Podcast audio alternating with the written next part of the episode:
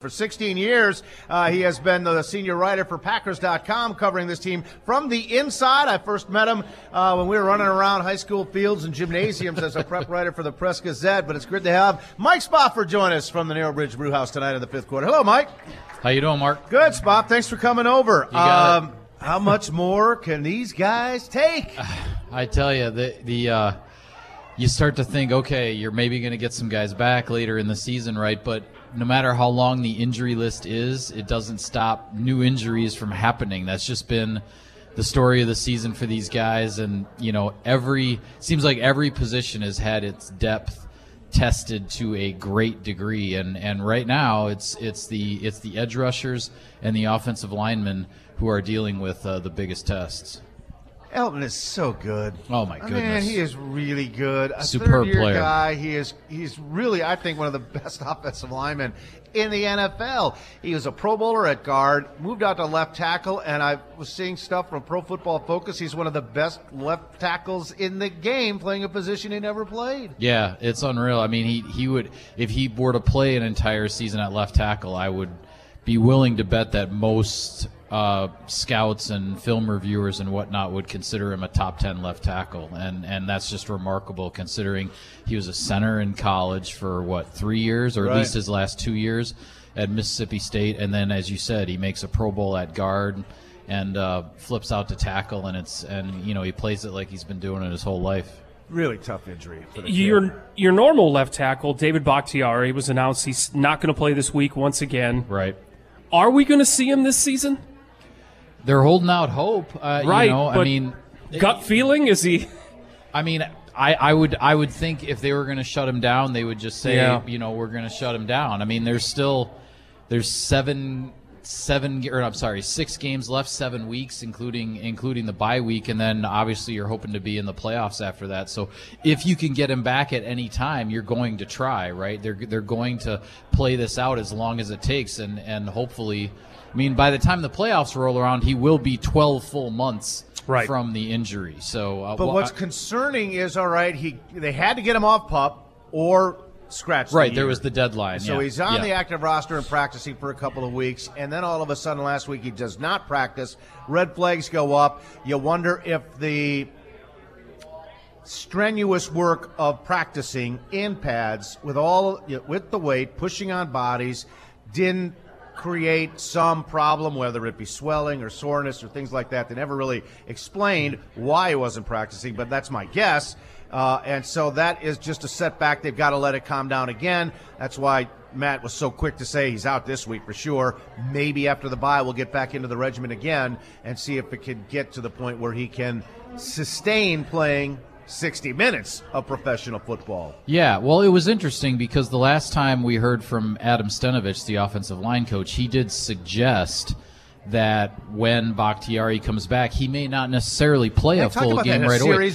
He talked about, you know, maybe working him in, or there being a rotation or playing a partial game. And, you know, so I think everything's on the table at this point, quite frankly. I don't know. I don't think they're ruling anything out necessarily. And they're just going to see what happens here. They have to get him back on the practice field. He needs to be able to, as you say, practice in pads, feel fine the next day, feel like he can recover in good order in order to be able to put him out there in a game. So now we're looking at Yosh Nijman at left tackle for Elgton Jenkins for David Bakhtiari. We're looking at John Runyon at left guard for Elgton Jenkins, who had to go play tackle. We're looking at Lucas Patrick playing for Josh Myers, and you got Royce Newman and Billy Turner on the right side. Not ideal.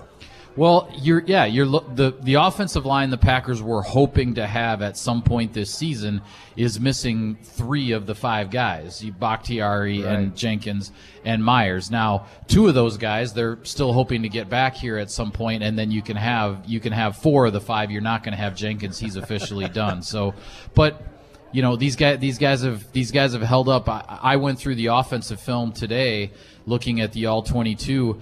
And the way these guys handled, you know, the double A gap looks from the Vikings and all the stuff that they were doing, most of the Packers' big plays in the game came off of picking up the blitz and then hitting the shot downfield. I'm surprised Harrison came as often as he did. yesterday in that game. Yeah, the Vikings were trying. They were trying all kinds of stuff. There was even one, you know, we always talk about that double A gap look from Kendricks and Barr. There was one play where it was a double B gap look. Kendricks and Barr were split over the B gaps, and they both came, you know, both came on the blitz, and the Packers had to react to that, pick it up, and still make the play. Credit to Steno, obviously, for the work he's done to have the musical chair spinning all season long and have that hold up. And also, I just don't think LaFleur is getting enough credit for how he is preparing a team to play based on who he has available to play for the vast majority of a still very nice 8-3 season. Yeah, absolutely. It'll be interesting to see now with Yosh Nijman taking over at left tackle when that happened earlier in the year in San Francisco. Cincinnati, and Pittsburgh, I think. Yeah, it was three games. Yeah, he had three starts. When he first stepped into the lineup in San Francisco, we saw the Packers execute a very different passing offense. Not only were there, you know, the chips and the help because he was going against Bosa there, you know, his very first start in the NFL. But we also saw the Packers go, you know, with the shotgun, the empty, and the ball was coming out quick. You know, Aaron Rodgers was not sitting back there holding the ball. It wasn't deep downfield routes. We'll see now if they make that adjustment again. They may not have to do it as much because Nijman has those games under his belt now, whereas he was brand new in that San Francisco game. But they've made these types of adjustments before. It's adjustments to the game plan. It's adjustments to the pass protection and, you know, all those calls. And they're going to have to go back to some of that at least, you know, with Jenkins being out now. Speaking of making adjustments, are they going to figure out special teams, the operation, long snapper to holder to kicker? Are they going to get that figured out?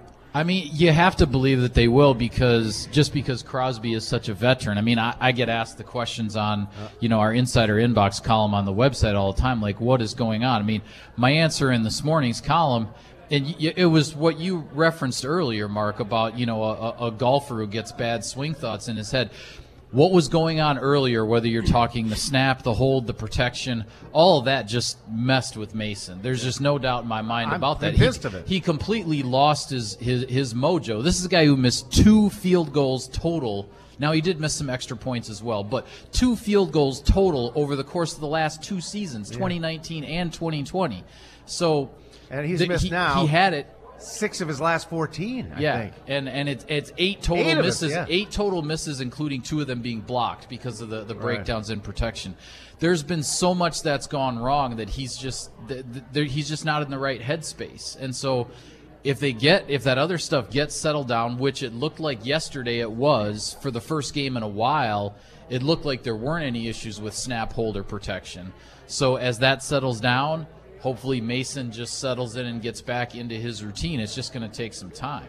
And missing them in the regular season is one thing, but if this is a problem that persists heading into the postseason, I mean, those missed kicks start costing the biggest games possible. Oh, absolutely. I mean, you lose by 3 yesterday in Minnesota. It would have been nice to have that 32-yarder, right? But if it comes down to January and you still haven't figured this thing out, I mean, you're going home for the year. Yeah, well, and if it gets to that point and there are still the problems to the level that we're seeing now, I think it's going to affect the 4th down decisions by Matt LaFleur in certain situations. I mean, if it's a season on the line type of situation and you do not have the confidence that operation is as smooth as it needs to be, your decision-making is going to be affected. Mason hit a 60-yarder in warm-ups. You know, I saw just drilled it. And so here he goes, the first possession, and he's lining up a 54-yarder. And LaFleur said, of course we're going to send him out there. We have all the confidence he's going to be. And he put it through.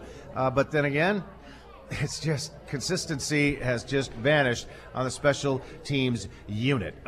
Mike Spofford, our guest tonight. We got to take another break. We're halfway through already on the program. When we come back, the Sergeant Hulka of Mr. Rogers is painfully evident, and it's going to be an issue at least for another week or 2. The big toe question, that's going to be answered when we come back, and we'll be looking for a hot play of the day. So don't go away. The 5th quarter returns to the Narrow Bridge Brew House right after this timeout.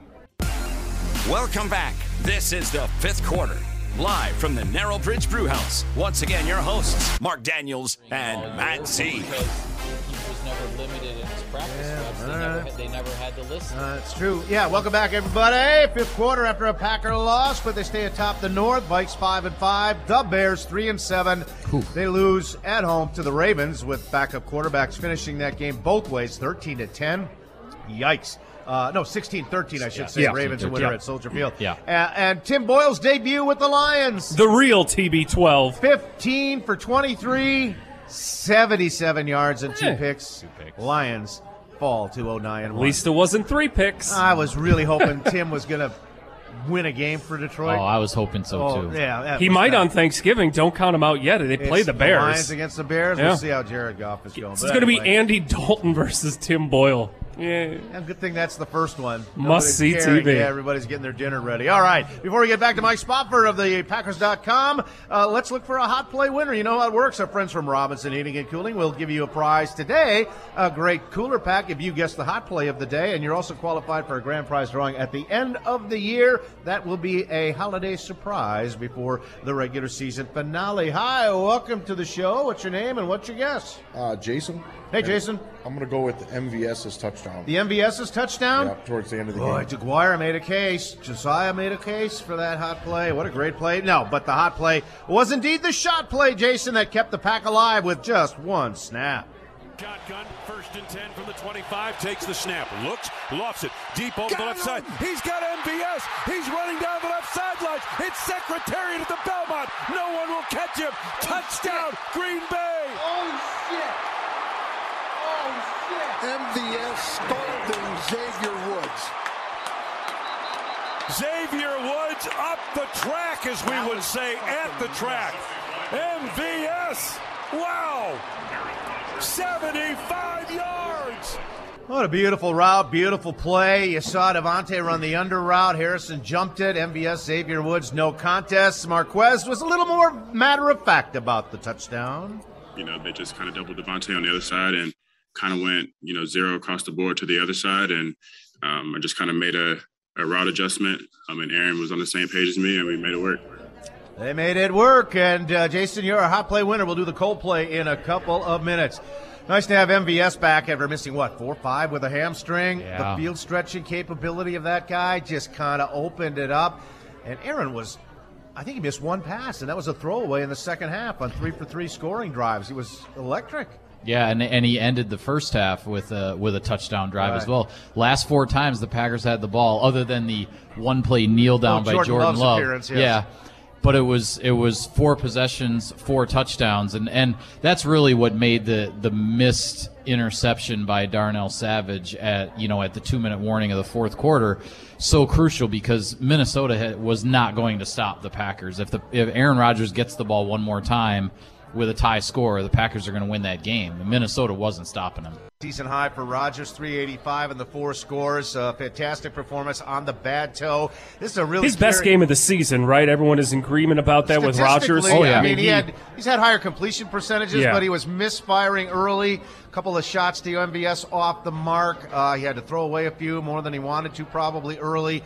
But fantastic considering. Spoff, this guy is in practice at a full-speed practice since October 22nd. October 22nd, and here we are, November 22nd. Yeah. A month later. All right. Had the 10 days in quarantine, came back, and suddenly this toe injury surfaced the day he gets reactivated on Saturday before the Seattle game. And I'm just wondering how this occurred, where it occurred, when it occurred. We just don't know. Yeah, he's declined to give any details on. Said it's not turf toe. Yeah, but interestingly, he said he's had turf toe, and this is worse than turf toe. And now, granted, not every injury is the same, but I've talked to players before, I'm sure you have too, who have had turf toe, and they say it is one of the most painful things. I almost threw up when Sterling Sharp took off his boot one day and showed me his turf toe. Oof, it was the most grotesque thing I've ever seen. Yeah, but it was interesting, though, for Rodgers to play like that, and when you watched him in the game, you wouldn't know there was anything wrong with that foot. And after the game, he was talking about how painful it was and what he's been dealing with, and that it sounds like he won't be practicing again this coming week. I mean, what he's doing is pretty remarkable. Yeah, you mentioned during the game, he was pretty mobile. I mean, he's moving out of the pocket, rolling left, rolling right, throwing on the run. He bolted up midfield, threw a gap on the in the pocket, and took off for a run or two. The COVID toe has made the rounds in the last 24 hours. Have you heard of this, Z? Yeah, no, it's a thing. It's a side effect of COVID-19. The COVID toes. Rare cases where there's swelling happens to fingers and toes. Right. It looks pretty nasty. It's supposed to be pretty painful, but again, we don't know what he's dealing with. No. And there's no way he would admit it's related to probably not positive test. Right. But if it's not turf toe, who knows what exactly it is. Nonetheless, and they need him to, I don't know. I still think they need him to practice. I really do. I mean, you could see it. Seattle was a little off, not practicing. A little off early yesterday, but he got it together, no question about it. 467 yards, 7-11 on third down. He plays his best game. I mean, yeah, it's certainly a winnable performance. But my point being, Spop, this is a team that has been so hurt by injuries at all of those positions. There was a game without the three wide receivers, the O-linemen and everything else, and the kind of the glue has been 12. Yeah. You know, that's kept this thing afloat. Yeah, well, he was asked after the game yesterday, okay, so what is the biggest thing this team needs to do to take that step forward, to, you know, to make that push here to the stretch run. And he talked about starting faster, right? Getting past these slow starts. Yeah. You look at the numbers, the Packers have only scored 27 points in the first quarter all season, which is less than half of their total in any other quarter through the course of the year. Last year, they were historically good on opening drives, 73 points over the course of the season just on opening drives. So that's been a big shift from 2020 to 2021.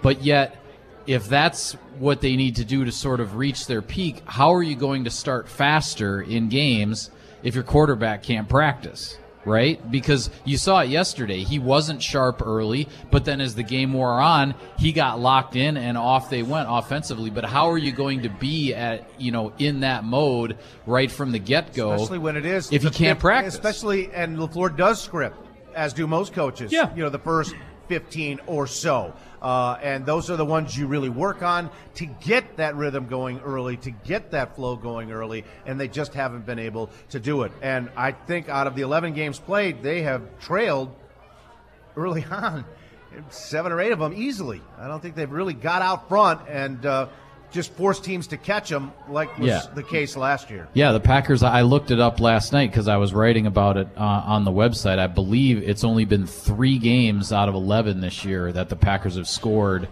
on their opening drive of the game. 2 touchdowns, 1 field goal, 3 out of 11. Last year, 13 out of 16. They scored on the opening drive of the game. It's been such a shift from last year to this year with how this offense has started football. And you're 8-3. Yeah. You're 8-3. If you can get hot, if you can figure out that portion and clean up your special teams. Yeah, they're a victim of their own success in a lot of ways, too. The bar was set so high last year. Oh, right. It was, you know, whether you're talking opening drives, whether you're talking the red zone, you know, 80% in the red zone, which was ridiculous.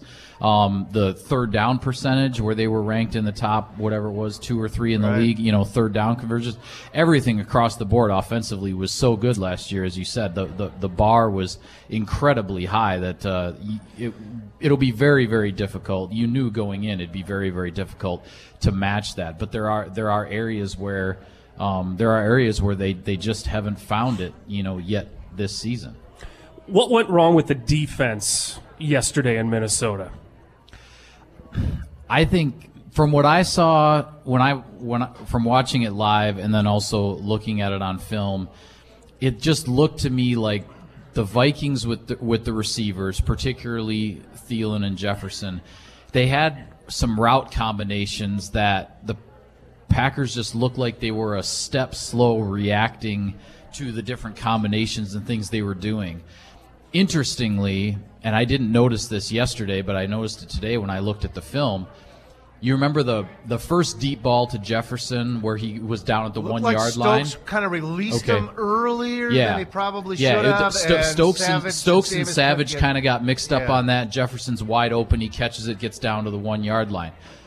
The play at the 2-minute warning of the fourth quarter where Savage should have had the interception and couldn't quite hold on, exact same route combination. They played it perfectly, and the ball was right in Savage's hands. So It just they reacted to it much better late in the game when they saw it again. When they saw it the first time, Jefferson was wide open and the Vikings got a big another play. Recognition error on Jefferson's first touchdown comes out of the backfield and runs just a little under route out of the backfield. Henry Black was in front of him the whole time, and he's going, wait a minute, I haven't seen this before. Right, and that's, he reacted way too late. That's what I'm talking about. It was things like that where they just looked slow to react. And if you're just a step slow in this game, in this league, that's all it takes. And the Vikings were taking advantage of that. We mentioned at the top too.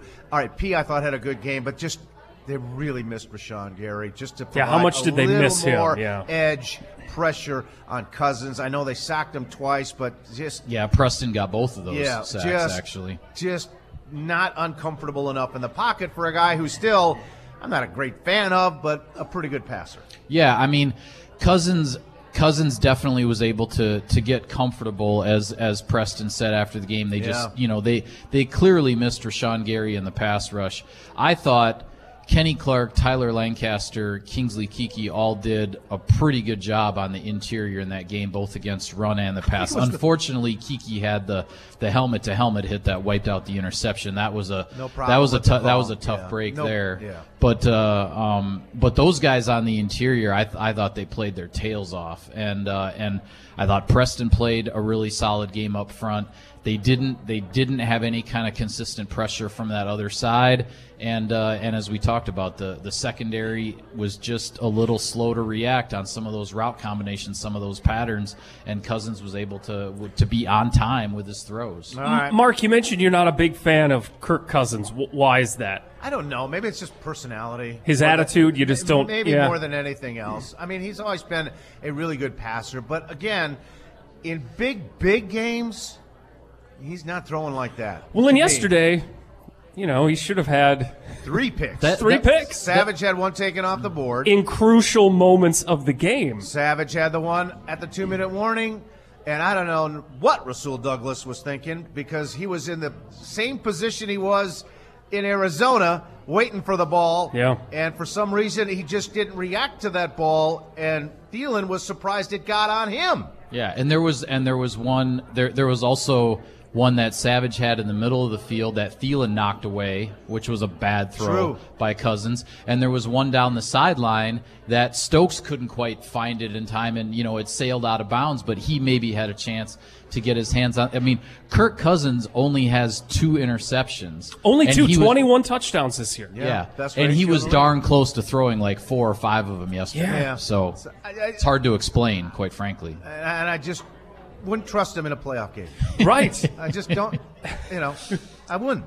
I mean, he's a really solid NFL quarterback, but I think most people have that feeling about him as, but you don't want him in a game that counts, right? We'll see. Yeah. He's not that guy. But he was that guy enough. He's paid like that guy. Justin Jefferson's the best receiver he's ever played with, too. Oh, without question. Yeah, not even close. This kid's really going to be fun to watch, not twice a year against these guys, but I enjoy talented athletes. He certainly is that. We got to take a break. When we come back, we'll wrap up the rest of the weekend in the NFL. Look ahead to the Los Angeles Rams coming in off a bye, and after 2 losses in a row, they are an angry bunch, and it's going to be a test. And we'll also look for a cold play of the day. We'll do that when we return with Mike Spofford of Packers.com to the Narrow Bridge Brew House right after this. Welcome back. This is the 5th quarter. Live from the Narrow Bridge Brew House. Once again, your hosts, Mark Daniels and Matt Z. All right, welcome back. Another fun hour tonight, even after a tough day in the cities. But I had fun, stayed at the daughter's house, goofed around with the grandson, had a good old time in Minneapolis, and heading back there this weekend for Thanksgiving.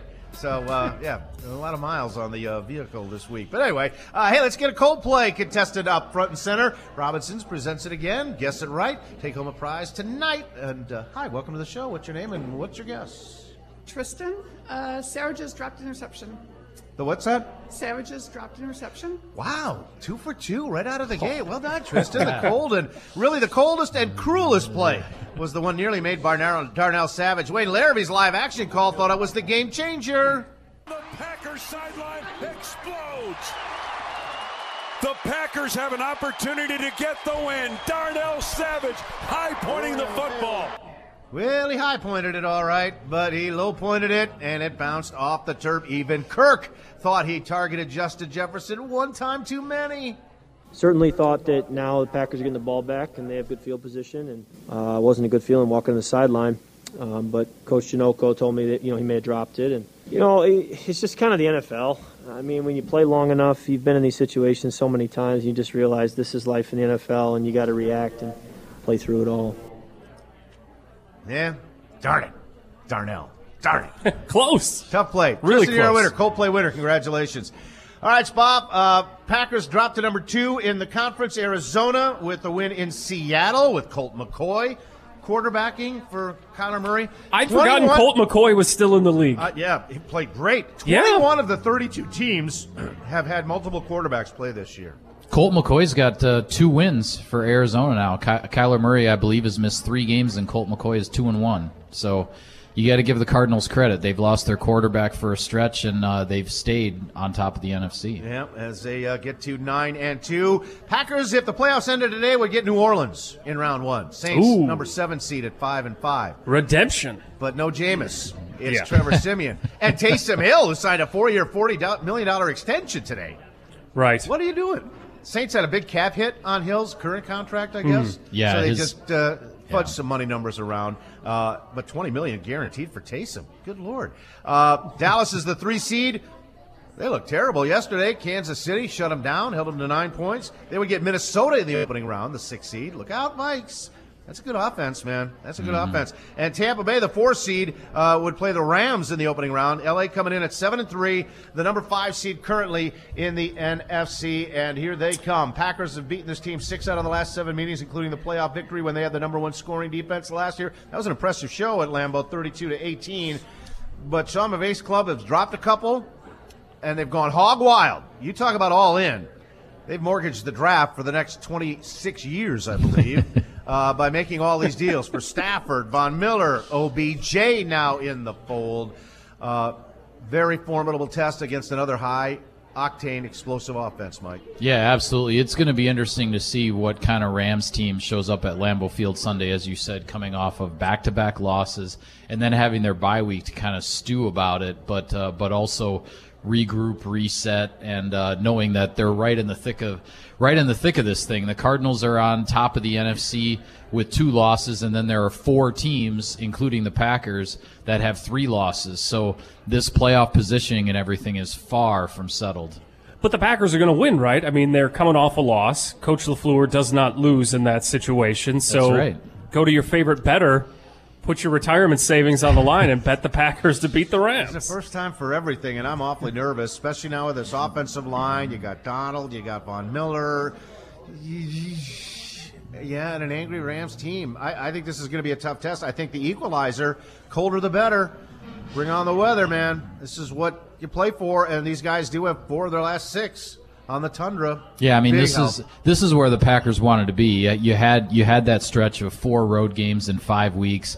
You lost your quarterback for one of those, and in Kansas City, but the Packers survived that stretch pretty well. Now they're set up with a home heavy schedule down the stretch. You're going to get the weather to your advantage. You got to take advantage of that and put. I mean, this team, both 2019 and 2020. Has lost a game right around that week 11, week 12, week 10, somewhere in there, and then they've hit their gear down the stretch under Matt LaFleur. But they were a healthy team last year, right? And in 2019 as well. The big difference this year is the injuries. Can they put together a strong final push here in the regular season with all these guys that are hurt? This is such a weird season. You were talking during the break about the stat you looked up about on any given Sunday, Thursday or Monday, look out. Titans lose to the Texans at home, the number 1 seed in the AFC. Yeah. The stat you were referencing, we were talking about, I saw last night that in the NFL this year, weeks 9, 10, 11, the last 3 weeks of this regular season, a team that with a 500 record or worse has beaten a division leader 9 times in 3 weeks in the NFL. That's just astounding when you think about it. You know, we always talk about parity and, you know, and all this sort of thing, but I've never really believed it, because there are always 8 to 10 teams that just seem so far and above the rest of the bunch. But not this year. No. Not this year at all. No. All right. Still wide open. It's still very wide open, and it's still there for the taking for the Packers. If Arizona runs the table, God love them. But they drop one more, and the Packers keep it rolling. The playoff bye could still be theirs with that head-to-head victory over Arizona. Yeah, absolutely. That's the one you've got in your back pocket as far as that tiebreaker right now. But there, as I said, there are all these other teams. You know, Buccaneers, obviously they play tonight, but you know, Cowboys that and the Rams that all have 3 losses. Obviously, the Packers can hand the Rams the 4th loss this week. That's what you'd like to do to try to separate yourself a little bit from them, and still keep the Arizona Cardinals in your sights. You have that head-to-head. If it comes down to just you and the Cardinals and you can tie them up, then if you're going to face the Cardinals in the playoffs, a team from Phoenix coming to Lambeau Field in January, you got to like your chances. Yeah, I like their chances, just about anybody coming in to Lambeau Field. Spop, it was a blast having you come over and offer some insight on these guys and get us up to date on everything going on from the inside. Joining our folks here tonight, appreciate the effort. Thanks for the time. Yeah, well, thanks for having me. Appreciate it, Mark. Mike Spopper, ladies and gentlemen, Packers.com, senior writer.